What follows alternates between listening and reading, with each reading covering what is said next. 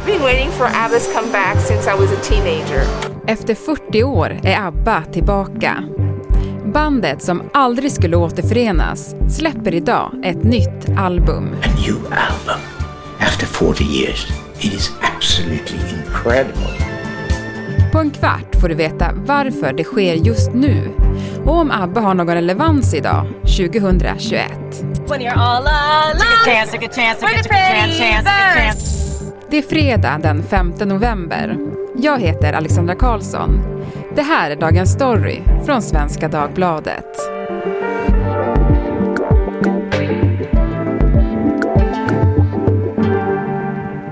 Andres Locko, musikjournalist som skriver här i Svenska Dagbladet.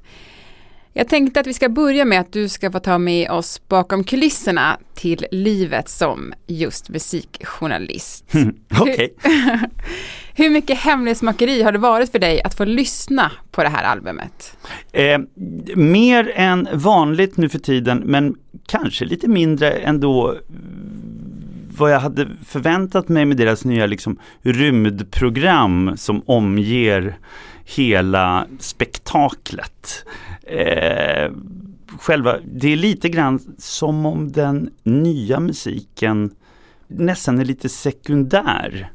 Det känns som om vi, vi, det ska bli en, en sån raketuppskjutning och vi ska ut i rymden och så och här kommer lite ny musik för att det, det, det hör väl till. Eh, lite känns det så just nu. Men ja, men det har skrivits på olika dokument och, och, papper och som är så långa så att man inte orkar läsa dem. Så det, det är mycket möjligt att det står att jag måste ge albumet eh, sex pluppar av sex möjliga och jag inte orkade läsa klart detta. Den möjligheten rent juridiskt finns. Eh, så, så att ja, det är, det är fortfarande lite komplicerat. People need hope, people need loving, people need trust from a fellow man. 1972 föds sagan ABBA när Björn, Benny, Agneta och Anni-Frid släpper låten People Need Love. 1973 får bandet sin första riktiga hit med låten Ring Ring och året därpå, 1974, blir ABBA ABBA med hela världen när bandet vinner Eurovision med låten Waterloo.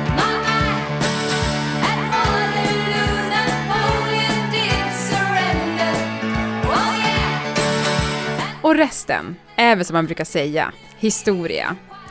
ABBA är ett av världens mest sålda och kända band.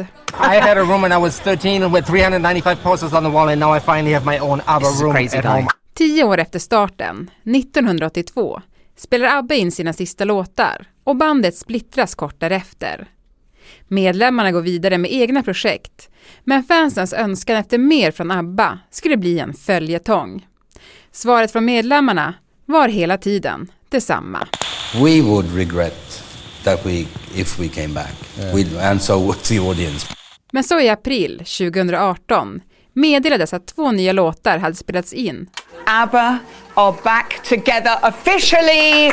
Och senare bekräftades att ett helt album skulle släppas. What you're gonna see when you come to this show is us.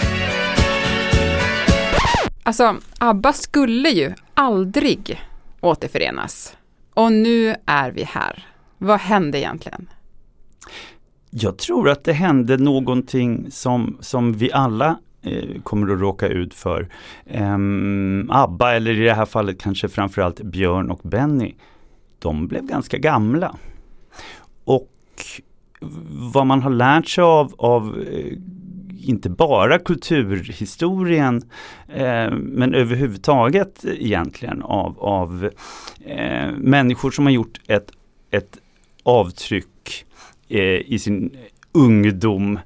Eh, så plötsligt, och så har man varit liksom integritet, vi ska inte ge några fler intervjuer, vi ska aldrig göra detta igen och så plötsligt så börjar man närma sig eh, 70 eller till och med 80. Eh, och man både vill bli ihågkommen lite starkare än, än vad det känns som och få vara i fokus och få berätta sin version och så vidare. Och plötsligt så, så satt Ingmar Bergman där på Fårö och tackade ja till alla alla intervjuer och samtal och dokumentärfilmer. Och lite grann där är, är nog eh, ABBA just nu. Mm. Men, men, kommer du ihåg vad du tänkte när du fick höra att de skulle släppa ett nytt album? Blev du förvånad? Jag blev ärligt talat eh, jätte eh, nästan oproportionerligt nyfiken. Eh, faktiskt. Jag eh, var inget jag var inget ABBA-fan när jag var liten i, i, i liksom realtid. Eh, snarare tillhörde jag dem som, som nog såg ABBA som, som eh, fienden. Mm -hmm, alltså lite grann med fienden med litet F. Eh, men men ehm, det här är ju liksom i en era av postpunk och och långt efter den svenska proggen som ABBA själva såg som fiender. Men, men eh, ABBA var ju så, så oerhört närvarande i, i svensk tidig 80-talskultur så att jag hade ju liksom fullt upp med att, att springa åt andra hållet. Jag ville ju ha någonting tufft och politiskt.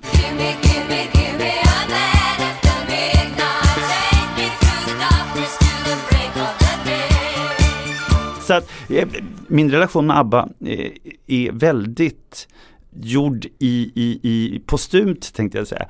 Eh, I alla fall retroaktivt. Så du har liksom, din relation till ABBA har du fått växa in i lite grann? Ja men verkligen. Jag menar, det var svårt, det var väldigt svårt att eh, hitta liksom allvaret som fanns i ABBA i, i, und, under deras ursprungliga storhetstid.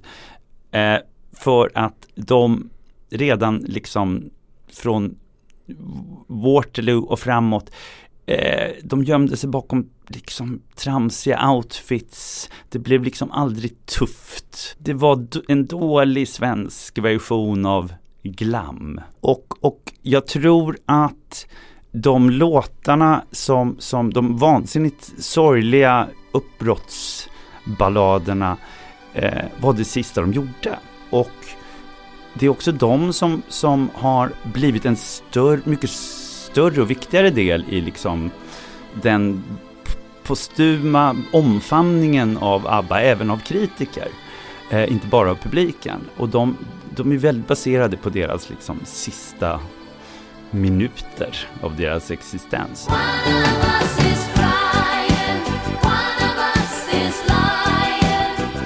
Och tanken på att de 40 år senare ska ta vid där det här slutade på ett väldigt sorgligt sätt tycker jag var eh, extremt spännande, nästan liksom litterärt i, i hur behandlar man den här sorgen, de här såren eh, 40 år senare.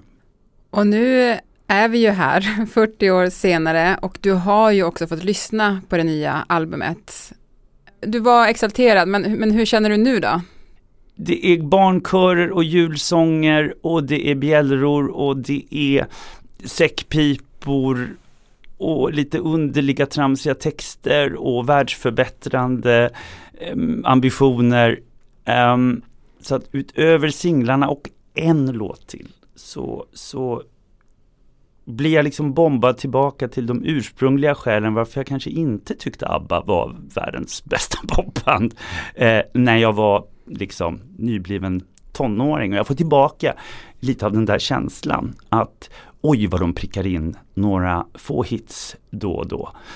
Det finns några utmärkta toppar och sen är det liksom egentligen och väldigt rättvist ett konventionellt ABBA-album. Så som de ungefär lät. Som deras avatarer. Det är liksom en 3D-utskrift i modern tid av hur de flesta av Abbas album faktiskt lät. I still have faith in you I see it now Through all these years that faith lives on Somehow Hur tror du att det här albumet kommer tas emot då? Tror du att folk kommer bli besvikna? Det finns en skillnad mellan, mellan folk och kritiker. Mm. Eh, det, det har det alltid gjort och bör så göra på sätt och vis. Där vi, vår roll är att tillrättavisa pöbeln, sa han och kände sig som den där kritiken i Ratatouille. eh, men eh, nej, man lyssnar ju på olika sätt. Eh, och det som är uppenbart är att det är inte ett njutbart album att spela från A till Ö. Däremot så tror jag det kommer att mottas av farten, alltså det låter ju så mycket som ABBA.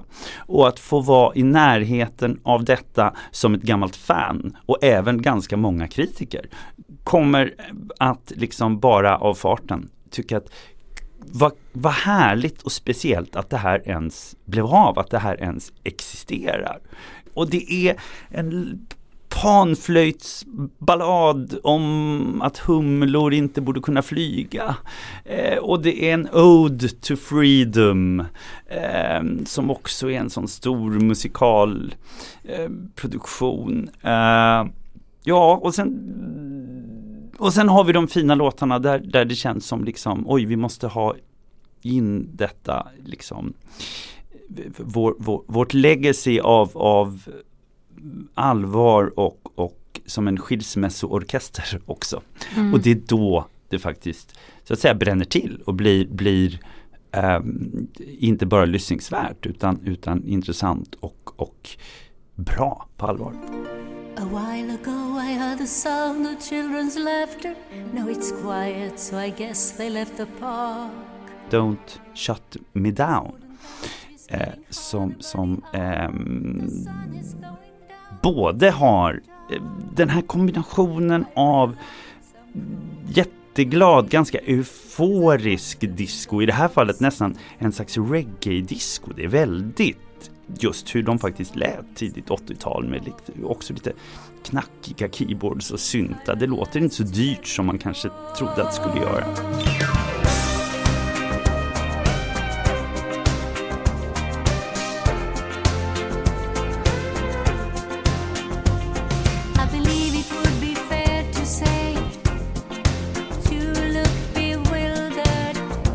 Och en text, lite diffus men väldigt uppenbart som faktiskt gör just det jag hoppades på. Den hakar i eh, de absolut sista uppbrottssinglarna eh, i liksom ett fiktivt nu. Och den tycker jag är fantastisk. Jag tycker den är jättefin på alla sätt och vis. Och jag måste ju då fråga dig såklart till sist. 40 års väntan är mm. över. Tycker du att det var rätt eller fel av ABBA att återförenas? Jag tror faktiskt det sanna svaret är eh, varken rätt eller fel utan kul. Så jäkla enkelt känns det som. Nej, det här är kul. Sen kan jag ha invändningar mot hur de gör det. Eh, och, och detta enorma avatar spektakel. Jag ville ha dem sittandes lite skröpliga i, i, med dragspel och blockflöjt. Typ. Eh, jag vet att många, de flesta inte håller med mig, men jag, jag tycker det finns någonting väldigt eh, eftersträvansvärt i liksom, precis som debuter kan vara det häftigaste som finns, så är också det sista man gör tillsammans minst lika intressant och, och kanske till och med mer fantastiskt. Tack Andres Locco för att du var med i Dagens Story. Tack snälla. Dagens program klipptes av Lasse Edfast. Redaktör var Teresa Stenler von Matern. Och jag heter Alexandra Karlsson. Klippen som hördes i dagens program kom från 60 Minutes Australia, CBS och BBC. Låtarna som spelades var People Need Love, Ring Ring, Waterloo, Gimme Gimme Gimme A Man After Midnight, One of Us, I Still Have Faith In You och Don't Shut Me Down. Alla av ABBA.